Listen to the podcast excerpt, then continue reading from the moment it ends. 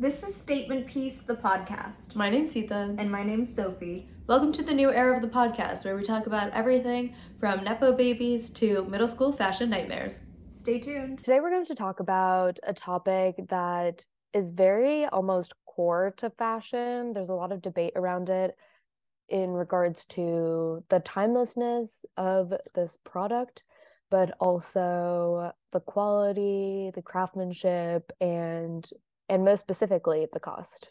Mm-hmm. Yeah, today we're going to be talking about Birkin bags. If you haven't already guessed, and it's um it's a pretty famous um bag. Sita, can you describe to our readers what um a Birkin bag looks like? Sure. So, to give some backstory, the Birkin bag comes from Hermes, which is a French uh, design house that is specialized in leather goods. They started off with equestrian goods and then kind of moved towards more leather handbags and whatnot.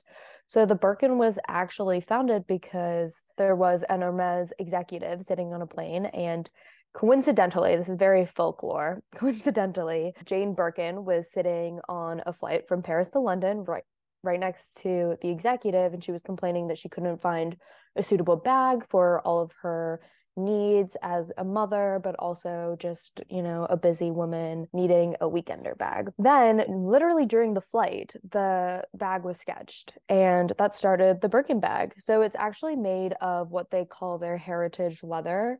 And what's unique about it is that all of their heritage leathers are dyed by vegetables.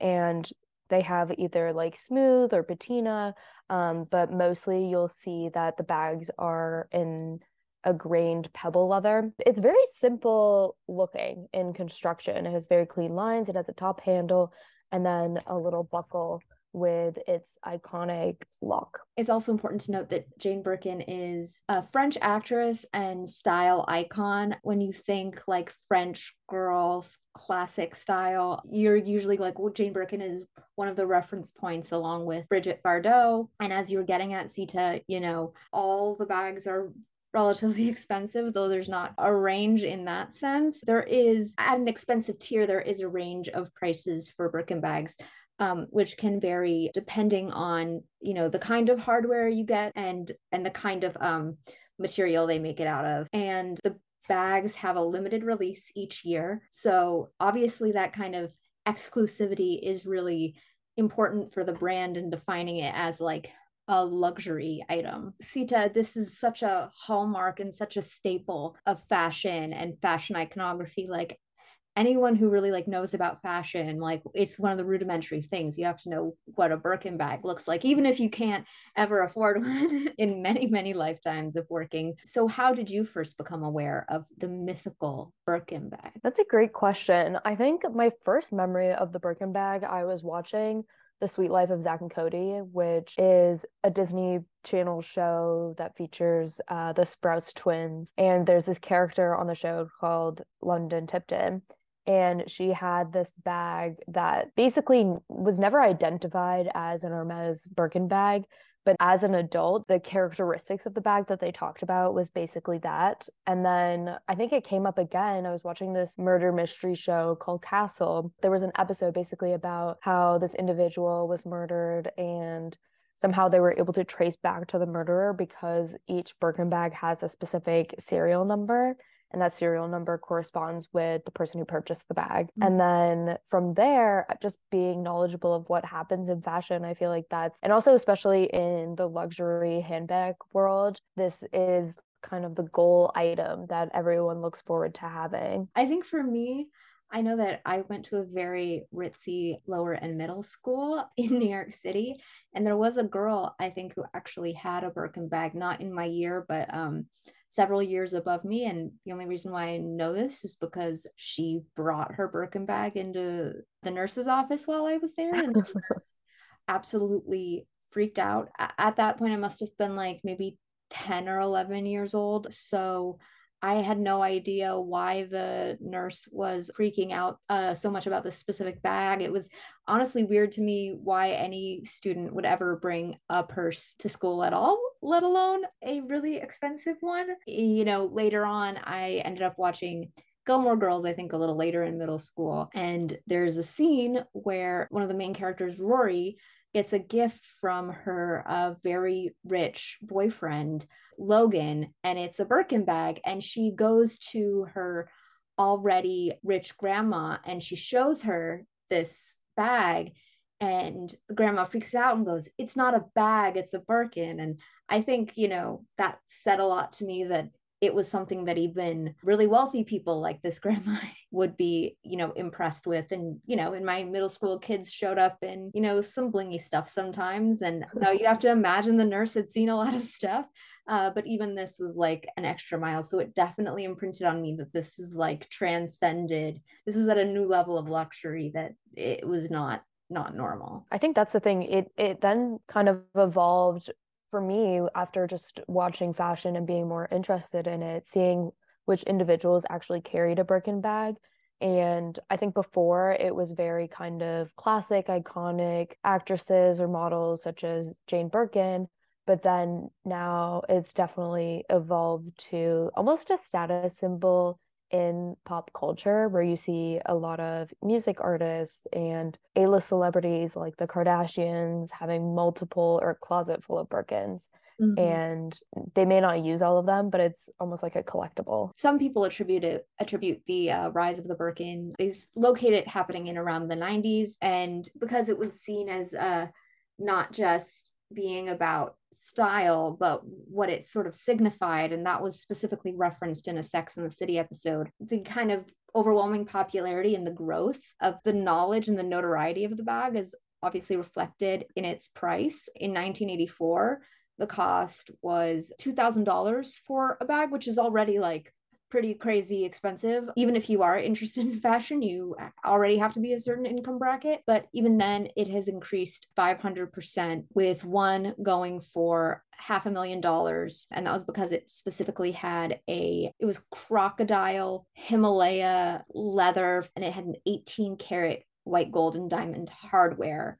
Uh, with the lock alone being worth eighty thousand dollars. Yeah, because of that, you know, the resale for handbags. And because more and more people you know want to get it the higher the price point you know the more status it has. So in a way that ex- exclusivity has actually like worked for it rather than against it. In this case a bag hunter a resale site for ha- handbags says that the annual return on a Birkin bag was about 14.2% compared to the S&P average of 8.7% in a, a year. And gold which is which has decreased like minus 1.5% per year. So in summation, that's a lot of figures, but it's basically the headline is even if you pay like a ton of money for a Birkin bag, you can still actually make a profit on it if you decide to resell it. And I feel like that's like the classic trope of husband and wife. Like the wife is trying to convince her husband to get them a Birkin bag as a good investment. Similarly to a high end watch or a luxury car, this is something that won't depreciate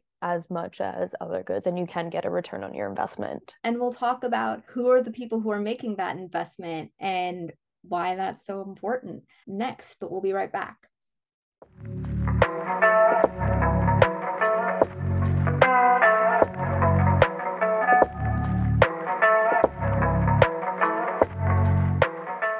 And we're back. Awesome. Yeah. And so right now we're going to be talking about how the Birkin bag has really become a cultural phenomenon, who's buying them and why is it important. I think what's interesting about the Birkin bag is that, yeah, it's a bag and it was kind of created, as you said earlier, Sita, out of wanting it to be an actually for, for really accessible utilitarian reasons, wanting a nice kind of luxury weekender bag. But obviously, if you're going to drop like over $10,000 on a bag. Like, is that really something you want to be carrying around and like throwing leaky pens in or whatever? I know you um, have a thing with, uh, is it Mary Kate or Ashley Olsen in there? It's Mary Kate and Ashley Olsen. Yes. Yes, Mary Kate and Ashley Olsen. I will talk about them later, but I do think they have been icons carrying around the Birkin in not a very traditional way. For people like me who thinks like if I had like a, you know, a $60,000 bag, I would be you know guarding it with my life and never ever using it. You know for a lot of people even though they've made this investment you know they they don't want to like sell it right away. So it is something that you buy and you keep. And then obviously that question of always like like you know do you want to risk that value going down. So not to, uh, you know, pardon the pun, but there's a lot of baggage that comes with actually like owning uh, this bag. So there's a luxury fashion consultant and brand strategist named Robert Burke, and he calls the Birkin bag a rite of passage. That it's more than just a status symbol. It's that you've kind of arrived at this upper echelon of the wealthy and the wealthy that are interested and knowledgeable about what's going on in the fashion world. It's interesting because I think before it was definitely more so a low key secret that people knew about, especially because it had such limited supply. But now it's very in demand. And I feel like it's almost become legendary in today's pop culture. For example, Migos has rapped about the bag. They have a song called Birkin, and like Sophie had mentioned earlier, there's the classic Sex and the City scene, which has become a very common meme stating that it's not a bag, it's a Birkin. And even Drake is known for collecting Birkins, which he has once told the Hollywood Reporter for the woman that I end up with. And last, is just another example, which I think is hilarious, is Kris Jenner has a separate closet for Birkins with a neon sign that says, need money for Birkins. yeah. So you can see in today's society, there's a lot of it's definitely becoming uh, something more than that. Definitely. But I think, you know, there's the popular understanding of the Birkin, and I think kind of the secrets out in a way about Birkins as this status symbol, where now I think it's signaling to everyone exactly who you are and what you're you're kind of aiming for but i think that you know one of the things that i find really interesting is that birkins unlike a homes are very much not cheap, but it's not something class to another in terms of like, it's not something, this isn't something that a middle class mom, like a soccer mom, would invest in if she wanted to be able to one day like send her kids to college because you obviously have to already be at a certain level. And so I sometimes still see it even as like a sign of of class starting a sign that you can you can for the Birkin, the sign that you're investing in something luxurious, but also, you know, as we've mentioned before, it's sleek, it's simple, but it's sort of does speak to this old money kind of idea that wealth whispers and old money people don't go for like the flashy stuff. It feels like it's at a fork in the road where you're right, like there are people who are, you know, Jeffree Star and James Charles uh, wearing Birkins, and they're certainly you know, very far from old money. And there's this phenomenon of whenever a TikToker or an influencer gets involved in a something high fashion like the Met Gala, I think people like there's always like this sort of like uh, highbrow fashion panic that those people will cheapen that thing. You know, I know that you uh, know a lot about the Sita, but um, in addition to like conveying status and exclusivity, the process to getting a Birkin, especially outside of like the resale market, which I think might also be changing things. If you're going to go the direct route and traditional route,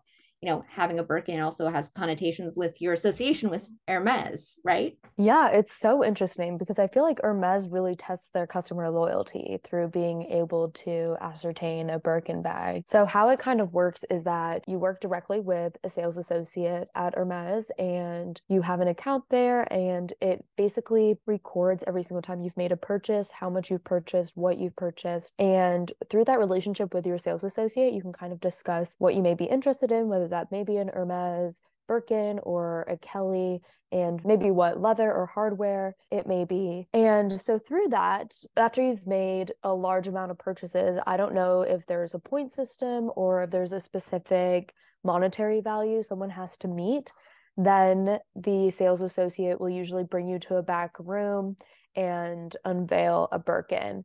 And usually it's I've heard that you usually have to accept it that day Otherwise, it may harden the chances of you getting uh, proposed a Birkin in the future. So you may not even like it for all that matters, but it's usually expected to get it. So usually it takes quite a few purchases just to even get to that point, which I think is almost very smart on Hermes's part in that not anyone can walk down the street with a Birkin. They want people who have been loyal to the brand and I guess who they know will represent the brand in a way that they want to, knowing that they have been, as you had mentioned, Sophie, this kind of old money heritage, very timeless French fashion house. I think that people can obviously speculate the kinds of people that they, you know, these fashion brands might see as like best representing them and that you know, it can be quite exclusionary. Usually people who are old money are white, you know, they come from a certain like type of family background. Yeah, um, like very waspy, I think is the very best way to put it. Totally. And I know of one famous incident, although it's kind of disputed. I believe this was in 2005. Oprah Winfrey went to an Hermes shop and she was apparently not allowed in. In one report describing the incident, which was denied by both sides, they say Hermes staff members at the door failed to recognize her because she wasn't in full makeup and hair, and that someone uh, basically made a, a microaggressive comment that the Hermes store had been having a problem with North Africans lately. Some people say uh, Winfrey arrived just after the store had closed, and according to the uh, the Washington Post, an unnamed friend told the Daily News that while they don't label the incident or didn't explicitly label the incident as racism, they said if, you know, if she were a comparably famous white woman, they named like Celine Dion or Barbra Streisand, that there wouldn't have been a, a, problem and they probably would have acquiesced to that and like you know given her special treatment. So there's there's definitely a debate about what was going on but i think you know based off of this article i read and the internet kind of reacting to this moment people really seem to it seemed to resonate that in a lot of the times in these high fashion spaces you know people of color people who don't fit a very particular mold of physical beauty they are often like uh, pushed aside or discounted um, or not even given access to that space and those things. And i think that that kind of if you don't have anything else to add sita kind of very much leads us into how the values of the birkin bag are kind of gelling or don't gel with the values of our time right now which we'll discuss in the next segment.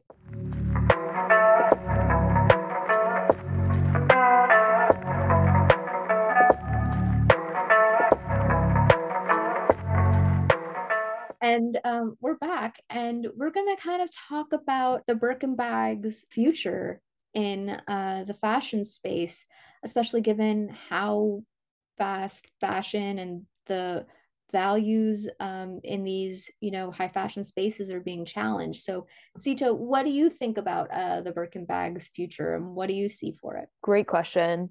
Well, I think after the pandemic, we've noticeably seen a shift in fashion from maximalism and a lot of consumer goods to vintage and being able to resell things and trying to be more sustainable and also having knowledge about how the item that you're investing in may impact the workers who either made it or the fabrics or materials where it comes from. There is definitely a drive to learn more about these uh, facets of, of what you may be buying. And i think with the ambiguity of where the hermes birkin comes from like i do know that it is made of some of the rarest skins and some of the most high-end hardware but that doesn't really resonate with everyone and you're actually seeing that in pop culture which is the craziest part so Beyonce actually had a song that denounced Birkin bags. In Renaissance, I think. Her, yeah, like, in summer in summer Renaissance. And the final track of it basically had a lot of different fashion houses in it, but specifically burned the Birkin bag and highlighted the Telfar bag, which has definitely gained notoriety more recently. Yeah. So Telfar is a unisex fashion line run by Telfar Clemens, who uh, won the CFDA Vogue Fashion Fund in 2017. And since then, it has become one of the buzziest brands. And they have a shopping bag, which is kind of like a roomy tote with straps. And similarly to Hermes, has very limited supply. However, the price point for some of these bags are way more accessible. Even the way to acquire these bags, and it's online, and you can sign up for the release dates, similarly to how some street fashion brands have released collections. Anyone can access these. So they're available in black, tan, white, dark olive, oxblood, and they range from sizes small to large.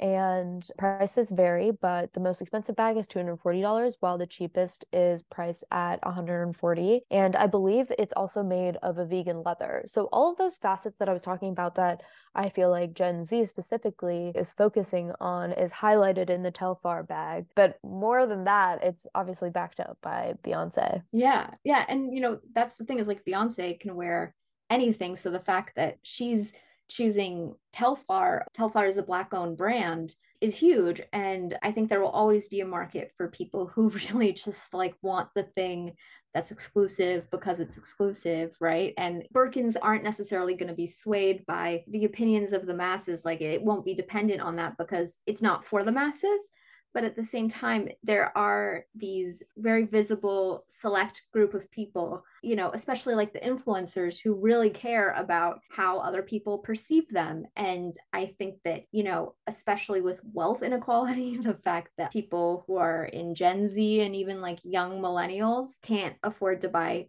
homes even or even pay off their student loans you know to see someone drop like $60,000 on a bag sort of unrelatable that these people like influencer influencers who are in this business of being relatable you know i think that that could be a real detriment. And i you know there was even one quote from an influencer where they said Telfar it, uh, Global is the new Birkin bag. It's like kind of like what you're getting at with Beyonce. It's like a replacement. It's like, and it's also a value exchange. Like we're we're gonna choose something that's more equitable.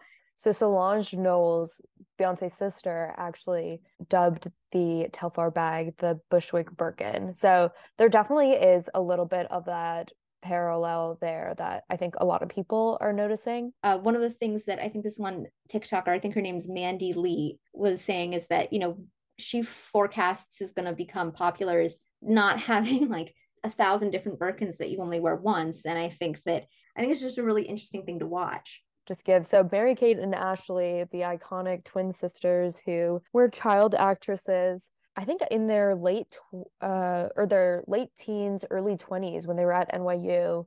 And even after that, they uh, would run around New York City with their Birkin bags completely beaten up, using them as a tote, as one would.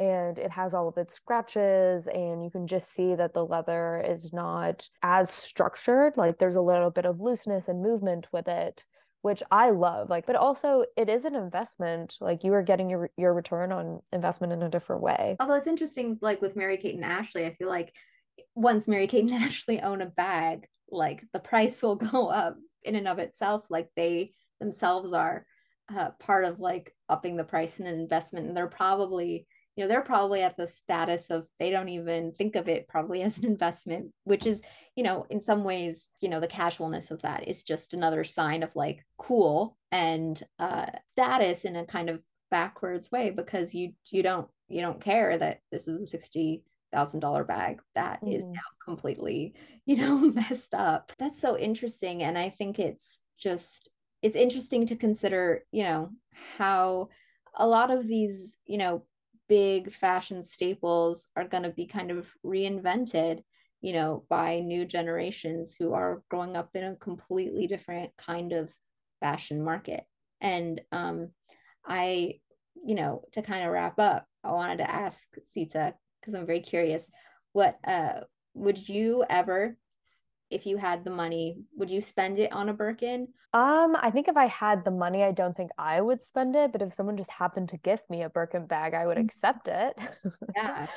like I do see a lot of fashion as collectible, similarly to collecting watches or art. And with that, I also have like a very timeless kind of classic sense of fashion with a little bit of an edge, which is why I love like Mary Kate and Ashley Olsen. Like I feel like they kind of yes, they kind of embody that as well.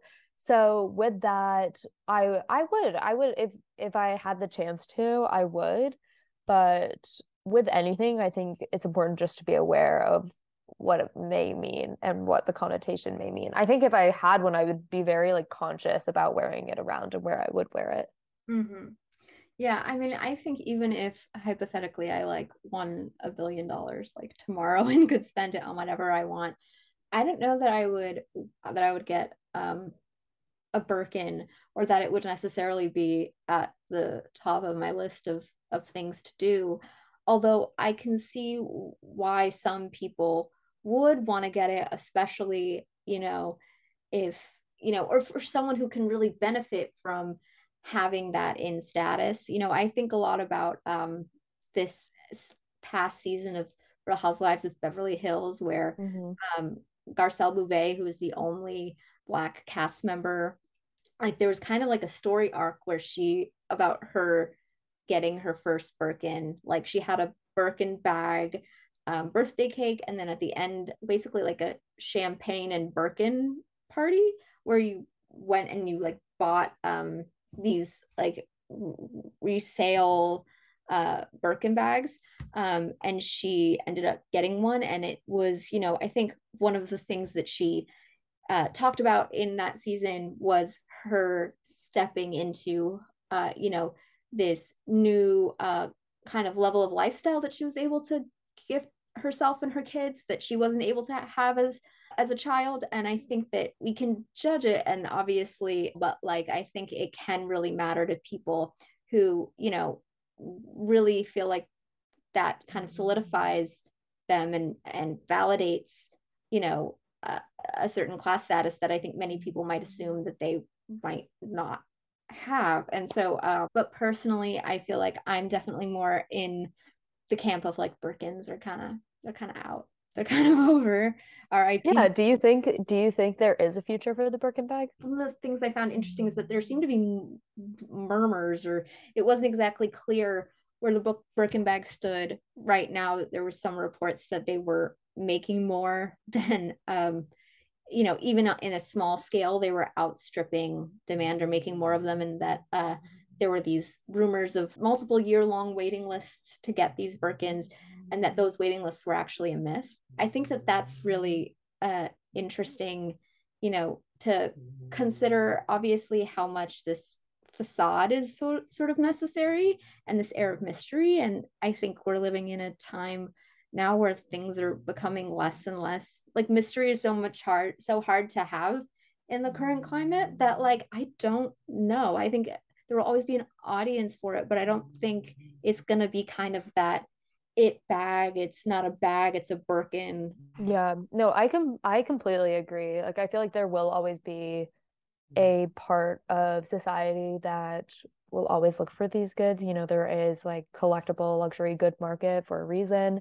And oftentimes Birkin bags are actually auctioned off at major auction houses such as Christie's or Sotheby's, specifically rare ones. But I thought it was interesting that Hermes in the next year are actually going to build three new factories and on board 400 more artisans. And usually the bags take like 15 hours to make. So adding a lot more artisans will eventually add more supply.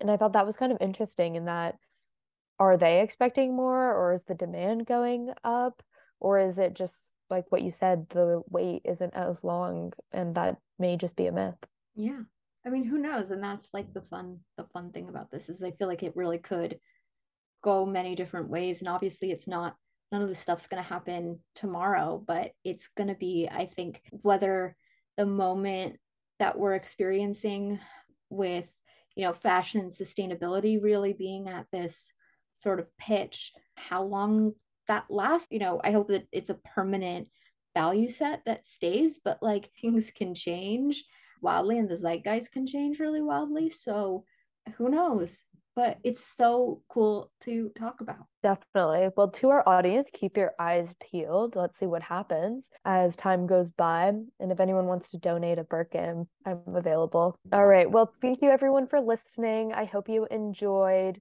and we'll see you soon. See ya. Bye. Bye.